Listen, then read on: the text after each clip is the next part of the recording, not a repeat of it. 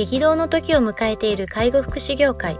ポッドキャスト介護福祉ビジネススクール松田光一のトップオブローカル。大手外資系アパレル会社のトップセールスマンから介護福祉事業経営者に転身した松田光一がこれからの介護福祉経営に求められるものについてお伝えしていきます。既存事業がうまくいかなくなってきた。今後の事業展開が不安などのお悩みを抱えている経営者の方。異業種から介護福祉業界への参入を考えている経営者の方。これからどんどん事業を拡大していこうと考えている経営者の方。など介護福祉ビジネスの入門から応用までさまざまなステージの方に楽しんでいただける番組です。こんにちは。ナビゲーターの松本真嗣です。ポッドキャスト介護福祉ビジネススクール松田光一のトップオブローカル。トップオブローカルとは介護福祉事業において地域に密着し地域に愛されることで地域のナンバーワンになることです松田さん本日よろしくお願いしますよろしくお願いします。はい、えー今日もお便りいただいてますのでいきたいと思います。はい、えーいきますね。はい。こんにちは。看護小規模多機能の管理者です。うちの事業所は立ち上げて1年になります。やっと安定してきたという感覚があるのですが、介護職と看護職の活動しがいまいち悪いと感じています。具体的には、看護職は介護職に対して専門的なことを何も分かっていないというようなことを言っており、介護職は看護職に対してちゃんと利用者を見ていないというようなことを言っています。どうしたら職種を超えてうまくチームになれるのでしょうか？ちなみに私は看護師です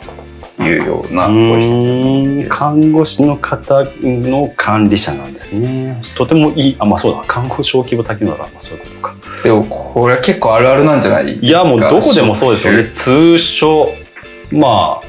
うん、訪問看護もそうですし、もう施設もそうだと思うんですけど、まあ、ここにプラスするとならば、まあ管理者。管理者ですね。うん、責任者、介護、現場スタッフ、看護スタッフ。ああ、もうセラピストもいますね。ああ、なるほど。まあいろんな あのなんだろうセクションでまあ対峙すると、まあ、こうなると思うしヒエラルキー的にいくと介護職の方々が一番低くなっちゃうのかなと思いながら、はい。もういつもこれはあまあ感じてることとみんなにも話をするんですけど、はい。やっぱこう視点が違うわけなんですよね。ね。介護の方って基本的には医療に携わってないので医療的な見識はやっぱりこう看護とか、まあ、セラピストの方とかよりは低いというか、うんうん知識がないというところもありますからとにかく目の前の安全安心を担保するためにどうしたらいいかですけど看護師の方とかは特に未然に病気にならないためにこれをやらなきゃいけないっていうような部分になってくるので、最悪死んじゃいけないよねっていうところの経験があるから、はい。もうそのフローは全然違うわけでですよすね。ってなった時の、えーっとご質問できると看護職は介護職に対して専門的なことは何も分かってない、うん、そうですよね。そうですよね。ってこと。介護職は看護職に対してちゃんと利用者を見ていない。そうだよな、うんうん。それは看護師としてはそこじゃなくって見なくても未然にやあのならないためにちゃんとやってますよっていう看護師の主張になってくると思うのではっきり言ってここは相まみえられないですよね。なるほど。本当にあるこの間もドラマを見てなったのがとにかく人と人はもう違うんだっていう理解で考えなきゃいけないってなると、それこそ自分たちの仕事例えば一般企業で言ったらうんとドメスティックな国産の企業にいるのと外資とは全然違うわけだし、うん。証券会社の人と銀行の人もまた違ってくると思うのでそこで歩み寄る形を取るっていうのが自分たちの仕事の役回りだとするならば、看護師はどういうところに視点を持ってるか介護職はどういう視点を持ってるかっていうのをやっぱりこうテーブルに載せていってその上で一緒のところは一緒に共有していこう。違うところは違うところで責任分担をしていこうっていうふうにしていかないことにはなかなか思って大あの難しいんじゃないかな。あとはやっぱりこう前回かな？前々回かあれですけどもやっぱりそれなりのチームを作っていってチームのリーダー同士が話し合いをしながら、そこで取り決めたものをそれぞれのチームで落としていくっていうことをしていけば、その歩み寄れない部分っていうよりは分からない部分っていうのは絶対にあると思うので、はいそこをこういうようなところが分かってるんだこういうところが分かってないんだっていうのをちゃんと可視化していった方がより具体的にチームとして成り立っていくんじゃないかなと思いますよね。そういうことですね。もう違うっていう前提を受け入れて、そうですね。その上でどう役割分担できてどうすり合わせれるかっていうところをそうなんですよね。ね。これ分かって当たり前でしょってお互いに思ってるところがお互いに分かってなかったら全くもって無駄な時間全く噛み合わないですよね。全然構わない。なんでここ分かんないのってよく言ってると思いますしあー割とこう介護の現場に来るいわゆる医療現場で働いてた方看護師の方、セラピストの方で早期離職っていうのは大体そこなんですよね。もうこっちが求めてることを全くやってくれないとか、はいはいはい。こんなリスクがあるところで働けない要するにリスクは自分たちはもう看護師の方で病院入るとはい。個人で保険に入って何あかそうですね。はい、何かこう問題があった場合には訴えられるってことをやっぱりこう未然に防がなきゃいけないからもうリスクエッジがすごいわけですよね、はい。それで介護現場見たらこんなことでやったら感染にもなるし、はい。病気にもなってやっぱり死亡極端に言うと死亡になるじゃんっはい。ていうところからやっぱり自分の仕事を置いていくので、まあ、それはやっぱり噛み合わないですよね。なあ方や、ねやっぱりこう在宅サービスの例えば通所もそうですけど、うん本当にこうレスパイトを踏まえてあの在宅生活を維持できるために通所を利用しているので全くもってその利用の頻度と目的が違うわけなんですよね。そこをやっぱりある程度理解してもらうっていうことを例えば入職時の時に看護師の方とか今まで病院にいました初めて介護の現場に来ましたとかになって、まあ、施設の現場来ましたってなったらまあ改めてですけど、まあ、最初に通達して、はいでも入ってからも絶対に齟齬があるので、うん環境も違うし、はい。そこも踏まえての話をしていかないと絶対にこういった問題が出て責任者が大変もうもまとめるの大変ですみたいな話になっちゃいなるほど。なるほど。じゃあもう入職時にちゃんとそう違うんだっていう前提をもうとにかく伝えて。って言って分かってますって言いながらも分かんないんですよね。うんでこう多分そういうなんかこうギャップとか違いにこう目の当たりにしてその時にまたどうこうフォローししながらこうすり合わせていくことができるかっていうところをやっていくしかないって感じそうですね。あとは本当に医療の現場にいればいるほど例えば50代60代の方が介護の現場に来た時に応用は効かないですよね。今までこうだったからってこのやり方しか分からないからこれでやってください。いやでも介護の現場としては、まあ、要するに委託事業なので、求められた計画書の中には載ってないですか？らやれやらなくてもいいと思います。い。ややんなきゃダメでしょ。このやり取りが毎回あるわけですよね。ってなると判断基準としてはやっぱり委託事業だから計画書に基づいてやる、うんやらなくていいことはやらなくていいただし必要だと思うんだったら計画書を変えるっていう作業をしないといけないので。うんこのルールをやっぱり理解してもらわないと難しいでしょうね。そうですね。なるほどな。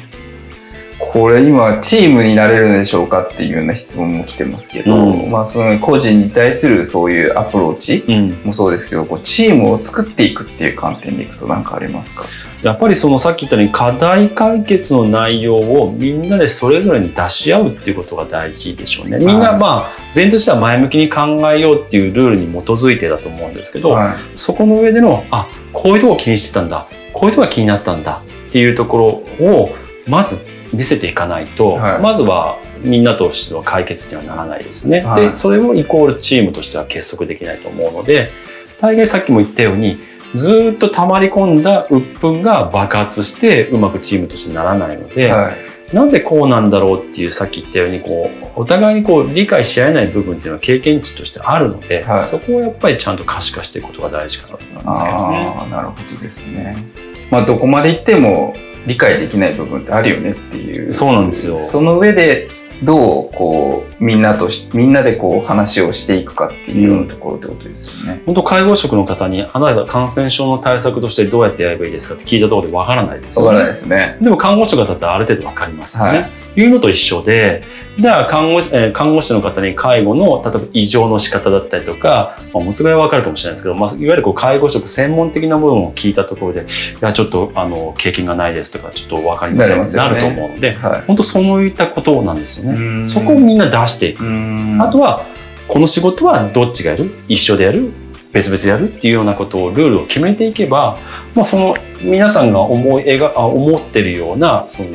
なんだろうストレスだったりとかっていうのは一つずつ解消されると思いますけどね。これもまさにギブアンドテイクって感じですそうですねギブアンドテイクですよね。同じ中でやってるので、はい。私が看護だから私は介護だからではなく、はい。一人の利用者もしくは20人30人の利用者をみんなで見ていくって中ではこれはもうギブアンドテイクですよね。そういうことですよね。ここの領域は看護師がやる。うん、でもここはみんなでやろう。で、ここは介護でやろう。みたいな感じで、介護にやってもらってることがあるから、看護も成立して、うん看護もやってもらやってもらってることが介護も成立してそうなんですよ。このバランスをちゃんと捉えられるかって話ですもうよね。特に一人で何でもやってるなんて絶対思ってもらいたくないんですようんね。一人で自分でやってることは周りにいる人たちがいるからこそできるっていう考え方を持たないと、うんもうそれこそ自分もう独りよがりになっちゃって、うんあれができないこれができないって人を抽象しちゃうような感じになっちゃうから、うんまあその結果的にやっぱり残念になっちゃうので一旦立ち止まってほしいですね。そうですね。でも確かにこの話でいくと、なんか自分はこんなにやってるのに相手はやってないみたいな風に捉えてるというか、うんそういうこの根底に気持ちがあるような感じがしちゃいますよね。そうですねんあとはもうここで決済が持てるんであればこう管理者のまあ方針指針ですよね。うんこういう問題があるけど、じゃあ一旦はこれでいきましょうっていうのを決めて、そこに基づいてみんなちゃんと足並み揃えていかないといけないと思うので、うん方向性は、まあ、変わってもらってもいいと思うんですけど、とにかく示していくことは大事だなと思いますね。なるほど。じゃあ管理者の立場としてもしっかりこう方向性をみんなに示して、そうですね。それでみんなを動かしていってっていうようなことをやっていかないと進んでいかないですもんね。はい、この質問でいくと看護小規模多機能の看護師資格を持った管理者の方になるので、はいどっちかというと医療目線寄りだと思そううんでよね。ですすね。その上での介護士の、まあ、視点目線を取り入れてじゃあ分担個別っていう感じでやってあげればすごくスムーズな形に取れるんじゃないかなと思います、なるほどですね。じゃあやっぱじゃあこういうそのチームをまとめるっていうのは結構管理者の方の能力といいますか、うんスキルに結構依存するって感じですよね。そうですねただこう救いなどっていうかわからないんですけどやっぱりこう医療的視点を持っている方が管理者っていうことになるとそのお事業所としてはすごく安心安全は割と担保できると思いますし、はい利用している方々にとってはすごく安心な環境じゃないかなと思うので、うんあんまり過度にリスケッチするわけにはいかないとは思うんですけど、うんでもそれなりにこうやってこう今はコロナっていう部分もあって感染症もありますからそうねいった部分のルールを基づいて介護職のスタッフも協力していくってことは大事だと思いますね。うんなるほど。わかりました。じゃあぜひちょっとみんなでこう話し合いながら、うん方向性を示しながらちょっとやっていただければというふうに思います。はいでは本日は以上させていただきます。ありがとうございました。ありがとうございました。ポッドキャスト介護福祉ビジネススクール松田光一のトップオブローカル番組では介護福祉サービスに関するご質問を当番組の専用ウェブサイトより募集しております番組 URL よりサイトへアクセスし質問のバナーから所定のフォームへ入力の上送信をお願いします URL は http コロンスラッシュスラッシュ tol.sense